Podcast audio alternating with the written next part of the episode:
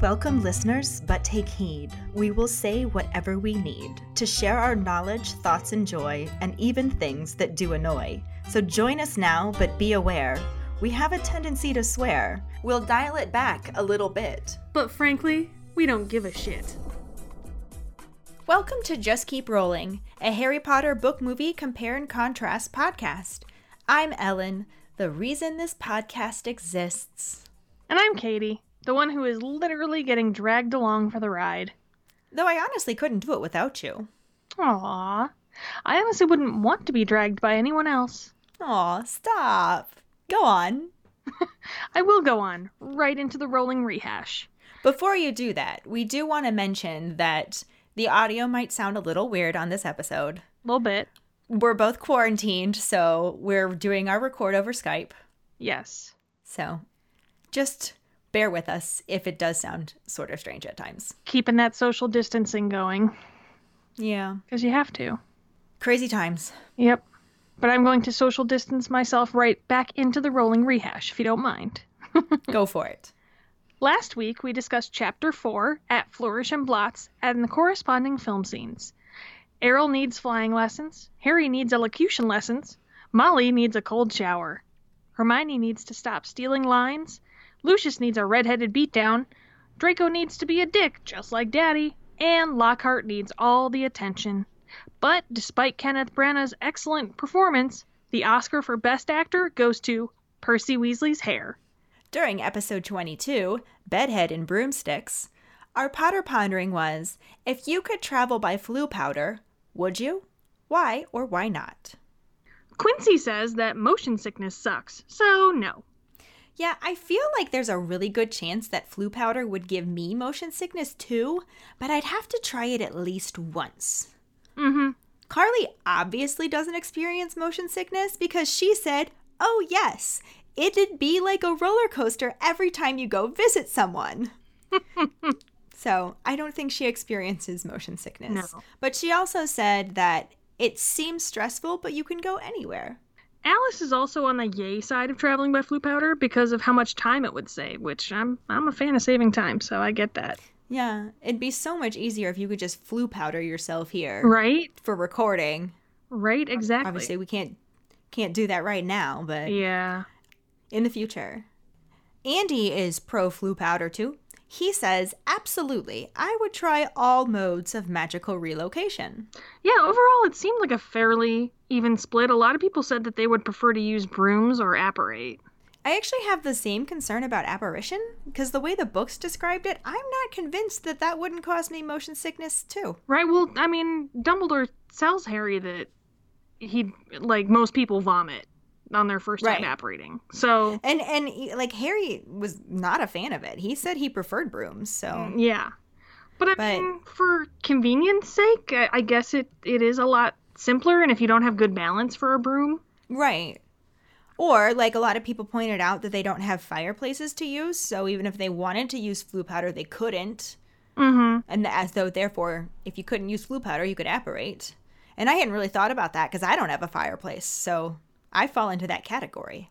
yeah, my fireplace is like blocked off because I found out it was actually a super big fire hazard when we moved in, so we can't have a fire in it. So I was like, okay, well, I'd rather not let bugs in there, so we just blocked it off. You could have gotten an eclectic fireplace like the Dursleys. A little bit, yeah, remember how remember how he said it was electric yeah. and that's how that's how Arthur we'll talk about that in a future episode. Uh, but yeah, we also had quite a few people say that they were worried they would misspeak like Harry did and end up in the wrong place. yeah. We wouldn't have to worry about that. No. We never misspeak. Never. that was creepy. Yeah. It was. But we never misspeak at all, ever. Or I just edit the shit out of it. Literally, I edit the shit out. Well, not literally. Eh, eh, and kind of literally. I just mean it's not literal shit. It's figurative shit. And sometimes hilarious shit. Stay tuned at the end of this episode for a ridiculous blooper moment. yeah. Recording while quarantined gets us a little bit slap happy. just a little. just a little. But let's just keep rolling. Our trivia question last week was What is the year, make, and model of the Weasleys' flying car? The Weasleys have a turquoise 1962 Ford Anglia 105E that Arthur told Molly he took apart to figure out, quote, how it worked when really he was enchanting it to fly. this technically isn't illegal though because he never intended to fly it. So he says. So he says. Mm-hmm. Sure. I don't know that I believe you, Arthur. But anyways, congratulations goes to Quincy, who was the first person to answer with the completely right answer. Though we do want to give a shout out to Alice for being the actual first person to answer. She was just a few years off of the year of the car, saying 1959 instead of 1962. Yeah, Dave came to her defense saying that when you Google it, one of the things that comes up was that the Weasley's car was inspired by a 1959 Ford Anglia. So he had assumed she was right. Yeah, we got the idea for the question out of a Harry Potter magazine I'd bought from Costco a while back, which published that the car specifically used was the 1962 Ford Anglia 105E. And if you Google the question exactly as we asked it, that is the answer that comes up. So, like we said, we were trying to make the trivia question harder, and mission accomplished. Yeah, and I guess if you aren't sure of the correct answer, then Google at your own risk. But props to Quincy, Alice, and Dave for being ready to respond so fast. I can't wait to see who answers this week's. Let's just keep rolling into Chapter 5 The Whomping Willow and the corresponding film scenes. Chapter 5 The Whomping Willow. Too soon the end of summer came. Harry is looking forward to going back to Hogwarts, but his month with the Weasleys had been the happiest of his life. Their last night, they had a huge, amazing meal. Fred and George set off fireworks, then everyone had one last mug of hot chocolate before bed. The next morning was very chaotic. They managed to get everything loaded into the blue Ford Anglia, which Mr. Weasley had secretly magically expanded to fit everyone and their things. They all pile into the car, but don't make it very far because George forgot his fireworks, Fred forgot his broom, and Ginny forgot her diary. Despite running very late, Mrs. Weasley still refuses to let Arthur fly the car there. By the time they actually make it to King's Cross Station, they only have five minutes to catch the train. Everyone rushes through the barrier, leaving Harry and Ron to go through last with only a minute to spare. They speed towards it and then crash right into it. Unable to get through the barrier, they miss the train.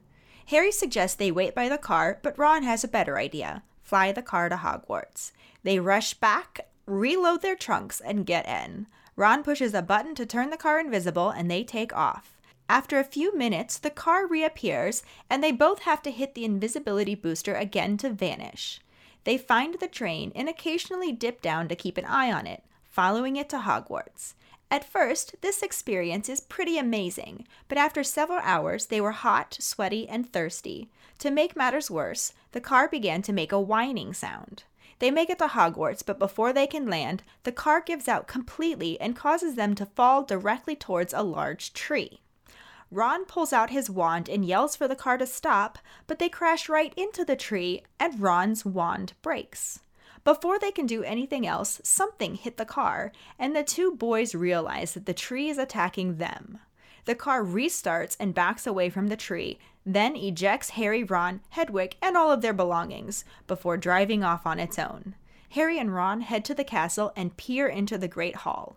The sorting has already started, and they notice that Professor Snape is missing from the staff table. They wonder where he is, and unluckily find him right behind them. Snape takes them to his office and lectures them for flying the car, showing them a news article and letting them know that they had been seen. He wants to expel them, but since the decision to do so is not his, he goes to fetch Professor McGonagall. When they return, she asks them to explain themselves. Soon after, Professor Dumbledore arrives and disappointedly asks them for an explanation as well. The boys are sure they are going to be expelled, but are instead given detention. Dumbledore also says that he will write home and that anything else like this and he will have to expel them. Professor McGonagall informs Ron that Ginny was also sorted into Gryffindor and leaves them with sandwiches and instructions to go straight to Gryffindor Tower when they finish eating. They eat and wonder why they couldn't get through the barrier, then head to the common room. Hermione finds them outside the portrait hole and asks them about the rumors going around. They tell her they did fly there, but they weren't expelled, and she scolds them. They all enter the common room, and the other Gryffindors are super impressed with Harry and Ron for arriving in a flying car, though Percy is headed their way and does not look pleased. To avoid him, they rush upstairs to their dormitory, where they are greeted by Seamus, Dean, and Neville, who are all quite awestruck. In the movie, the Weasleys and Harry arrive at King's Cross Station at 10:58 with only 2 minutes to get onto the platform. Everyone goes through the barrier between 9 and 10, leaving Harry and Ron to go through last. They run toward it with their carts, crash right into it, and get yelled at by the station guard. Harry stammers that they lost control of the trolley and then asks Ron why they can't get through as the clock strikes 11. Ron worries that his parents won't be able to get back through, and Harry suggests that they wait by the car. Ron says, The car! And the scene transitions to the car lifting off in broad daylight to the astonishment of several muggles. Harry points out that muggles aren't used to flying cars, and Ron pushes a button, causing the car to disappear over the city. The city fades to clouds and rolling hills, and the car reappears. Ron pushes the button again, and when nothing happens, he says the invisibility booster must be faulty. Harry says they need to go lower to find the train, and Ron steers the car lower so they are flying directly above the tracks. They figure they can't be far behind, hear a train whistle, and realize the train is coming up fast behind them. They scream, and Ron manages to jerk the wheel to the side to dodge the train just in time. The car flips around a few times, and Harry's door opens, causing him to tumble out, hanging onto the handle for dear life. Ron leans over and tries to grab Harry by the hand, but has trouble holding on because his own hand is sweaty. He manages to get a hold of him and pull him back into the car they fly the rest of the way to Hogwarts. As they approach the castle, the car begins to make awful noises and lurch about. The car stops working completely and they start to plummet, heading straight toward a tree. Ron grabs his wand and taps it on the steering wheel, telling the car to stop. The wand snaps in two and the car crashes into the tree, which magically moves on its own and gives them quite a beating before knocking them through the branches and hitting the ground.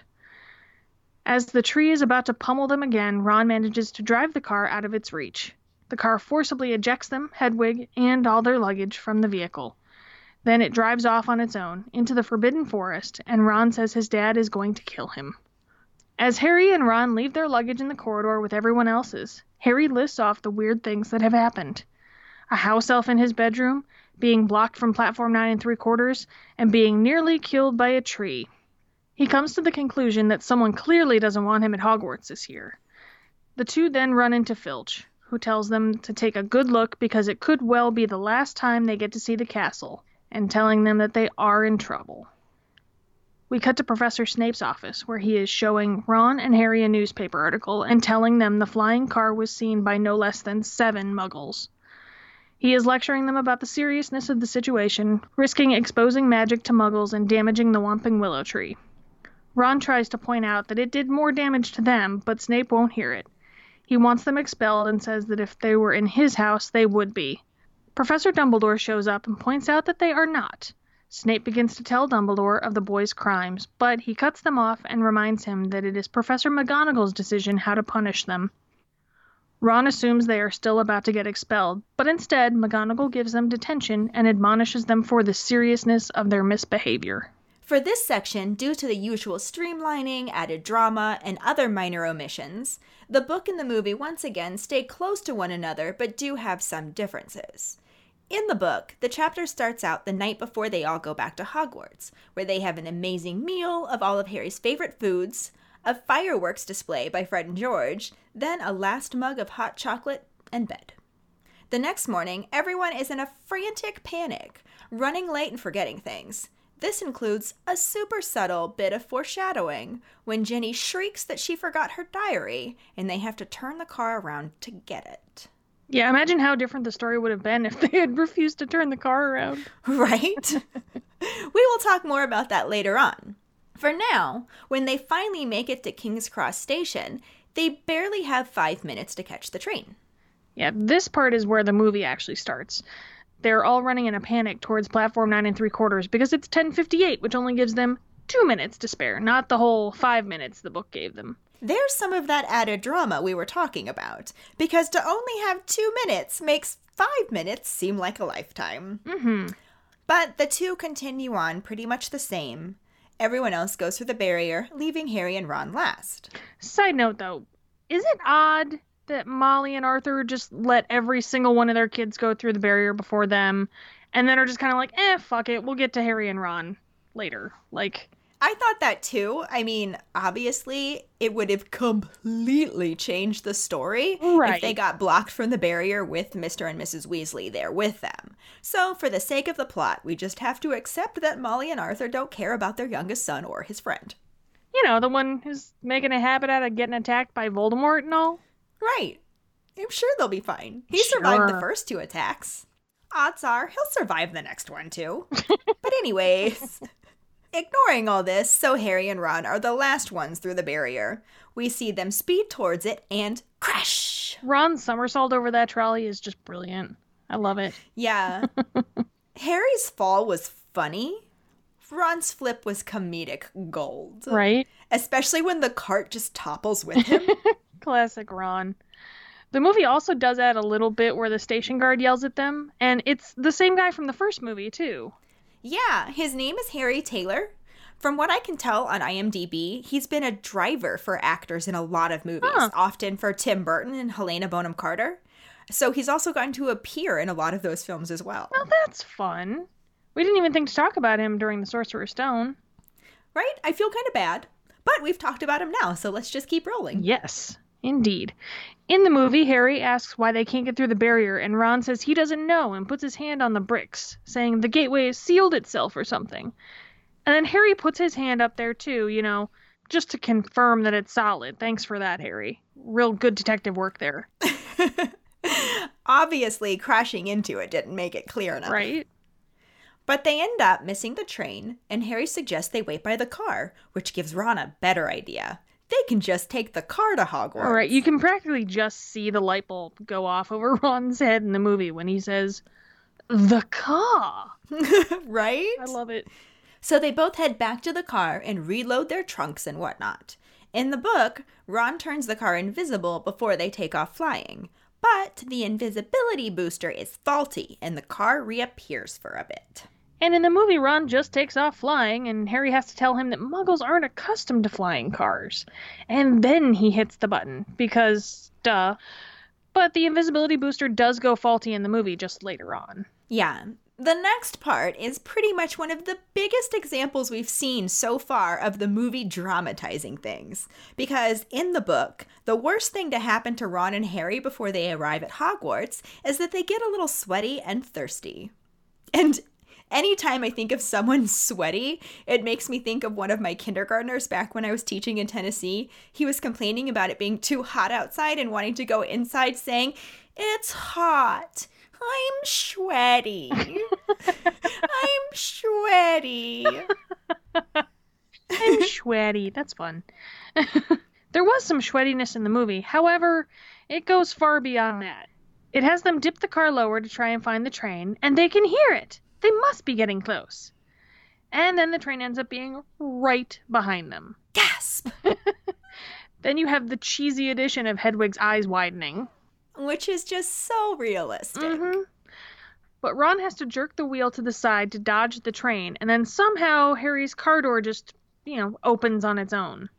I mean, the car is a 1962 Ford Anglia 105E. Maybe the door latch is just faulty after all these years.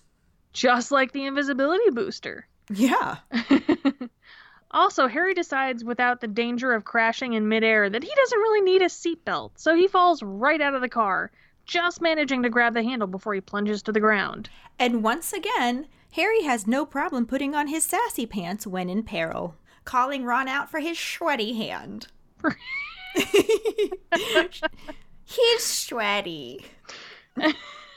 Despite the sweaty hand, Ron manages to pull Harry back into the car, and then they make it the rest of the way to Hogwarts.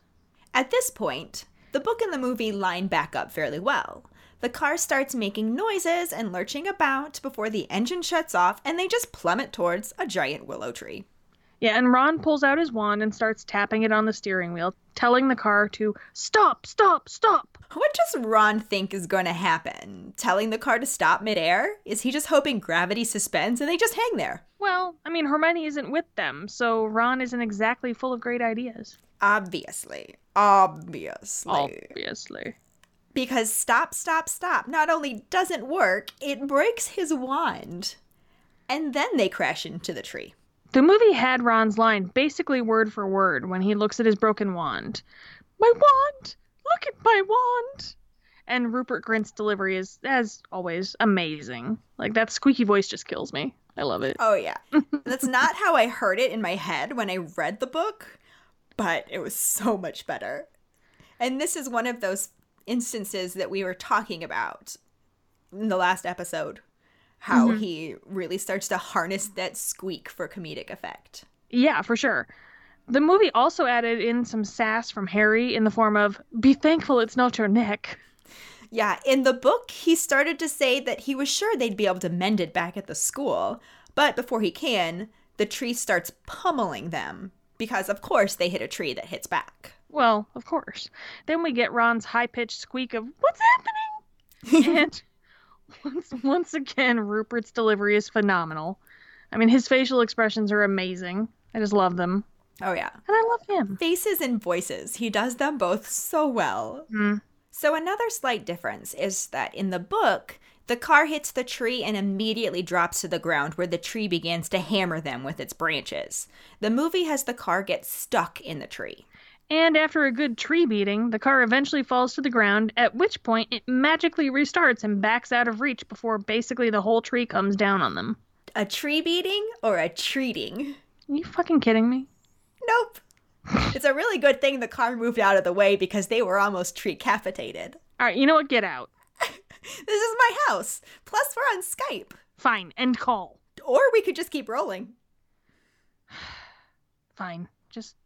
Just keep rolling. Knock that shit off. so the car gets out of reach and then ejects Harry, Ron, Hedwig, and all of their stuff. Then drives off on its own. Yeah, the invisibility booster and passenger door latch may be faulty, but that ejector seat works just fucking fine.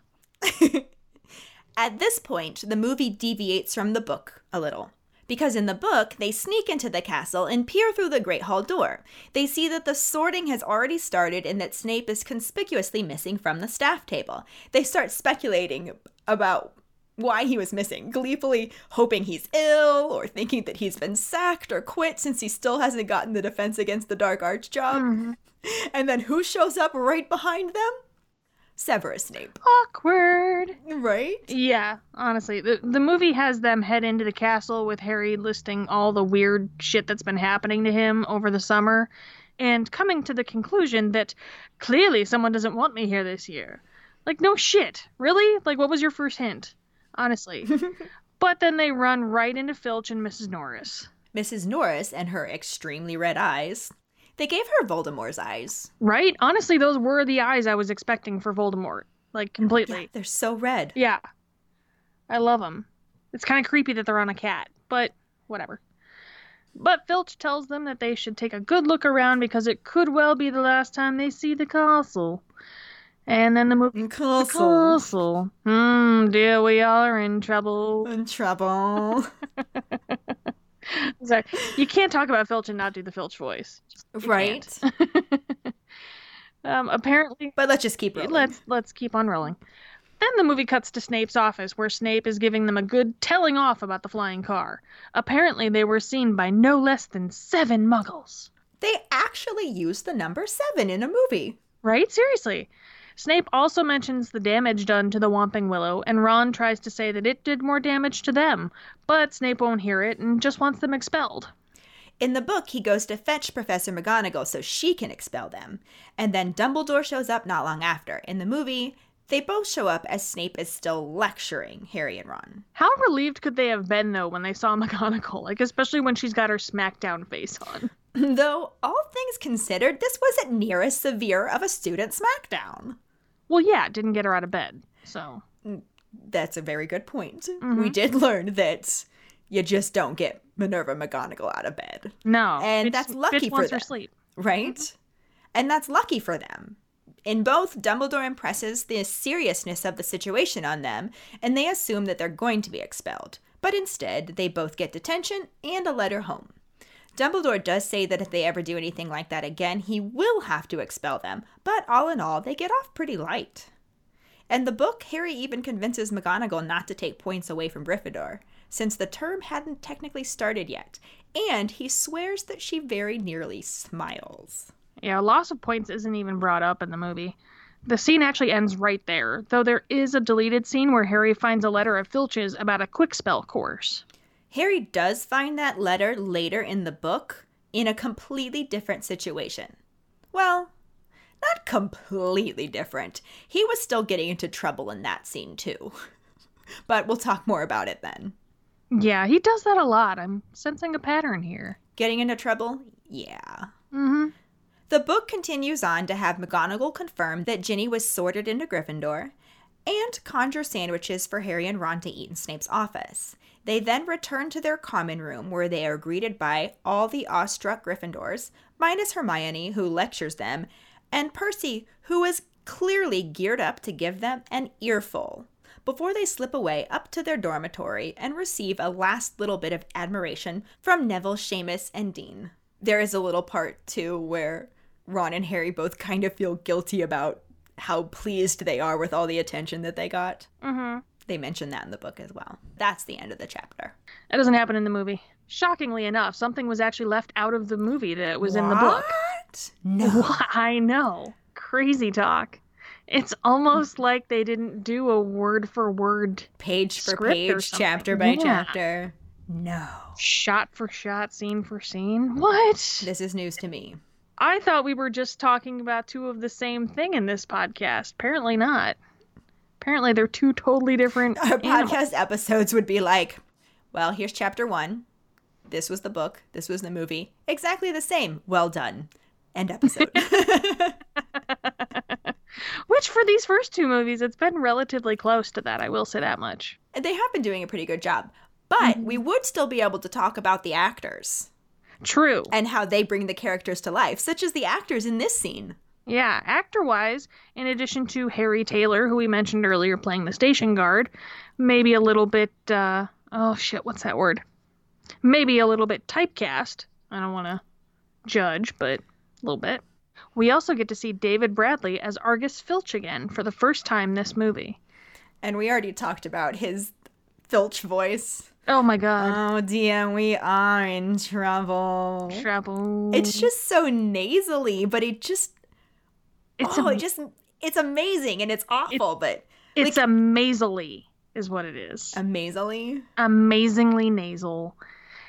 I- I'm going with it. I'm going. It's amazing. How about an it's a it's a nasaling? It's a nasal. How did I you like say my- that? I like mine better. It's a nasing. A nasaling. anyway, Filch is awesome. I mean, he's not. Filch is a dick. Filch, Filch like no, wants to. I'm sorry. David Bradley is awesome because he go. made Filch so hateable. Yeah. There we go. Let's go with that because there's nothing good about Filch. No, that's what I'm saying. Is like no yay for Filch, but definite yay for David Bradley because Yeah, he, he really brought. Filch to life. We were just watching something that he was in, and I can't remember what it was because while we're in this quarantine, we've watched so many movies. But I was just like, "Oh, look, it's Filch!" And like, like he doesn't have a real name anymore. Right? How often do you do that with with Harry Potter characters in film in other films? Every Like, single all, time I see them, every single time. all the time. I know. But he was in that movie that they made about about the first Doctor uh, in Doctor Who. God, I can't remember his name now, but he played him. But it was such a loving role, kind of, and it was really weird for me to see Filch being like a like a fun grandpa type. yeah, that Not would be necessarily fun, but yeah, but it was really weird. But that just shows he he has good range. So He does have good range. He's just an incredible actor. And speaking of incredible actors, ah, we also see the return of Alan Rickman as Severus Snape. yes, and like i mean we just can't we've already we've already expressed how if they ever remake these movies they just need to figure out how to resurrect him Yes, zombie Snape for sure. zombie Snape. But Zombie Snape is the only way to go. it makes me really sad that we didn't have the scene with Snape coming up behind Harry and Ron as they're speculating all of the awful things that happened to him because I would have loved to see everything about how Alan Rickman would have delivered that. But Right. just the look on his face as he's lecturing them and everything Mm-hmm. about him and his delivery. He was just Snape. I love him. Yeah. Alan Rickman is just he's he's again, he's a lot like David Bradley where he really brings a lot of Right. gravitas to the role. And it was it's just he Yeah. makes it. He just I makes agree. it. I love that. Right. And then Richard Harris as Albus Dumbledore. Which I know you've said you've had issues with. No, I The way he plays Richard Dumbledore. Harris. Well, the way the way his the way Dumbledore was written in general. Yeah. Yeah. I thought I actually really liked how Richard Harris delivered these lines as Dumbledore because it was how I imagined it in the book. He was just very calm and he sounded disappointed because he wasn't in the book. He was not angry. He just was Mhm. like very calmly, "Please explain why you did this." Yeah. Just wait until Harry puts his name in the goblet of fire. Right? But Harry was. and They even say in the book that Harry was more bothered by the calm disappointment in his voice than he would have been had he shouted. Well, yeah, that's how that's how parenting works. And so I really liked the way Richard Harris played this. It felt very authentic. yeah, I was gonna say it felt like he had a lot of real life practice. You know what I mean? Probably. Yeah. but he's always just wonderful. It would I really wish I, I know this is way jumping ahead, but I really wish we could have seen him do more with Dumbledore. I wish that he could have gone beyond this film. Yeah. Although I do agree. I I think that not so much in the case of this film, but for the sake of future films, I do think the way that they characterized him in the first two films, he was a little bit frail. Like he seemed Yeah. a little frail that I don't know that that particular characterization would have held up Well, it's I mean, going into later books, knowing, knowing what we what know, but in the fourth book is the first time that Harry really ever gets an inkling of why they say that Dumbledore is the only wizard that Voldemort fears.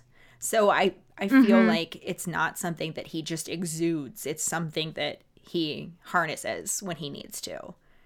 And I feel True. like That is that is something I could see Richard Harris pulling off. But it's a moot point, so we'll end up talking Yeah, a lot more facts. about the changes in Dumbledore as we go on with this. Mhm. The last actor, actress that we saw during this scene was Maggie Smith as Minerva McGonagall, and of course, Queen. We love her. I love Maggie Smith. I, I really wish that we could have had more of her lines talk, like especially like having Harry ask her not to take the points away because technically the term hasn't started yet. I just feel like she could have played that so well, and I wish we could have seen it. Yeah, there's a lot of moments that Maggie Smith did not get to shine as she was supposed to. But there's a lot of moments where she did get to shine. so Facts. We will be talking more about those. But she did, she again, she did bring that student smackdown hmm in this scene. But I, I do think we could leave Severe off. Yeah. It wasn't, it was just student smackdown. Oh yeah. I just love. I do love the way that like when Ron's all scared that she's gonna expel him, and she's just like, "Not today, Mister Weasley." Like, Right? oh, I just love Her that accent delivery. is just amazing. It's every- so perfect. Yeah, everything about her voice and just there's something so. I I almost- McGonagall about it. But yes, there's something so McGonagall, but there's something so I almost want to like. This is gonna sound really weird. She makes me feel at home. I don't know why. It's just something about her voice. Just I'm telling you, she's teacher goals for me. yeah, She's teacher goals. love her. Uh, McGonagall. But that brings us to this week's Potter Pondering, which is what do you think about Molly and Arthur going through the barrier before Ron and Harry and just leaving the bitches to fend for themselves? Right? I mean, like we said, we obviously know that for the sake of the plot, that's how they had to do it. Yeah. But do you guys have any theories about why they would have, or just opinions as to that happening? Did it jump out at you like it jumped out at us? Let us Yeah. know. We will make a post about this on the Facebook page. I'm wondering what do you, how long do you think it took for them to figure out that Harry and Ron weren't there too? Right? Was it just like immediate? Like, well, they were right behind us. We know they're right behind us. Or were they in such a hurry with Ginny trying to get her on the train with only, you know, two minutes to spare? right? That maybe they didn't realize for quite a while, even. If somebody is feeling extra creative during this quarantine, because who knows how long it's going to go on, please give us a scenario of what you think happened between Molly and Arthur. Just write, a, Oh, hell write yeah, us I a would- little I- short story. I would love some fan fiction about Molly and Arthur's reaction realization to the car Yeah, being gone and imagine that went up for us please Were they able to get back into King's Cross onto the platform? You know, if it was closed one way could they come back through And was was it only ideas. closed to Harry and Ron? Could anybody else have gone through if it wasn't Harry and Ron? You know, did Dobby make it specific? you have like 17 potter ponderings to answer for us so You do. Get on it, guys. get Fun. on it that will bring us to this week's sorting hat story which is from my very own husband len ganley He's a good guy. I like him. You should I keep him around. Yeah, Esper, just let me read this to you and you're going to see why I do. He writes I am a muggle. As far as Hogwarts houses go, I most identify with Ravenclaw, though to be honest, I never eagerly awaited my letter from Hogwarts because I didn't know there was a place called Hogwarts.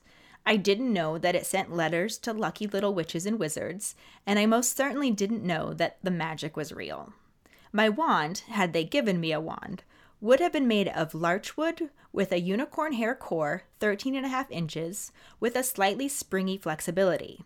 But I have no idea what any of that means, including the bit about larchwood, because I am a muggle. Side note, why, if Ollivanders is in England, does he measure his wands in inches and not centimeters? Where was I? Oh, yes, I am a muggle, but my wife is a witch. Under normal circumstances, with regards to my muggle world, this would be grounds for an argument. But since I am no longer living only in a muggle world, I feel I'm safe in mentioning it.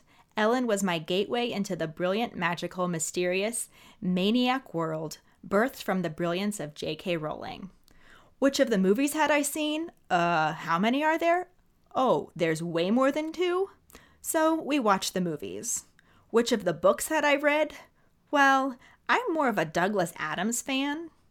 So we spent the next several dozen road trips listening to the diverse yet dulcet dialects of Jim Dale as he read his way through seven books and literally thousands of various voices. Why, yes, I do like alliteration. Why do you ask? Finally came our trip to the hallowed Mecca that is the wizarding world of Harry Potter in Orlando, Florida. It's one thing to tell a muggle that you're a witch and to let him read a spell book or two. It's completely another to walk them down the frickin' middle of Diagon frickin' Alley.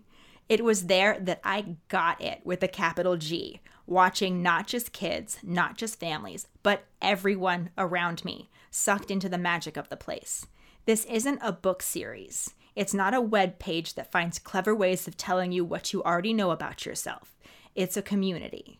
The magic of Harry Potter is how it springs off the pages and spills over into the real world. It's not just a theme park, as cool as hell as that is, but it's the conventions and the cosplay and the trivia nights. It's the online forums where fans will still debate over which Weasley twin was hotter, which is ridiculous because it's totally George. It's watching as the Just Keep Rolling podcast blossoms into a family of witches and wizards, all of whom bring their own magic. So, my wife is a witch, and I couldn't be happier she dragged this muggle along with her on such a crazy epic adventure. Oh, oh my god, I just figured out who Jacob and Queenie remind me of. Aww. And that's why I married him. I love that man. You should keep him around a bit, like I said. Yeah, I'm definitely keeping him around. He's good He's a good one. hmm I'm hugging him right now, even though he's not right here. I'm imagining it. Well, I'll let you have a moment to do that, and we'll go right to the trivia question this week, which is What school was Justin Finch Fletchley supposed to go to before he was accepted to Hogwarts? The prize for the first one who responds with a correct answer and the code word hashtag Muggleborn will get a Bitch is a Witch, Motherfucker's a Wizard, a Just Keep Rolling, or a Pride sticker. Another way to get a sticker is to rate and review us. If you are an Apple person, you can do it through the Apple Podcast or iTunes app. If you don't have Apple, you can write a recommendation on our Facebook page. Then email us at justkeeprolling at gmail.com to let us know you did, and we will get back to you to figure out which sticker you want and where to send it. Don't forget to find us and follow us on Facebook at JKR Podcast and Twitter and Instagram at Just Keep Rolling. Following us on Podbean at justkeeprolling.podbean.com will get you the episode as early as possible and give you a leg up in answering the trivia question. If you would like to support us as a patron for extra perks, you can go to patreon.com slash justkeeprolling. As always, any support you can give is greatly appreciated. And join us next week when we talk about Chapter 6, Gilderoy Lockhart, and the corresponding film scenes. Thanks for listening. We hope you hear us again. I'm Katie. I'm Ellen. Until the next time, just keep rolling.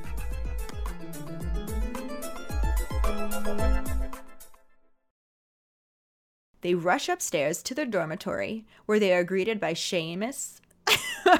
Seamus. to avoid him, they rush upstairs to their dormitory, where they are greeted. I can't even get through it now. It's the last fucking sentence. That's the one that'll get you. Yep. Nope. to avoid him, they rush upstairs to their dormitory where.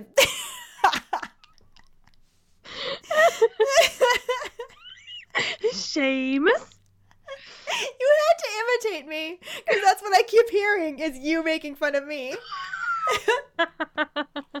to avoid him, they rush upstairs to their dormitory where they are greeted by. I got so close.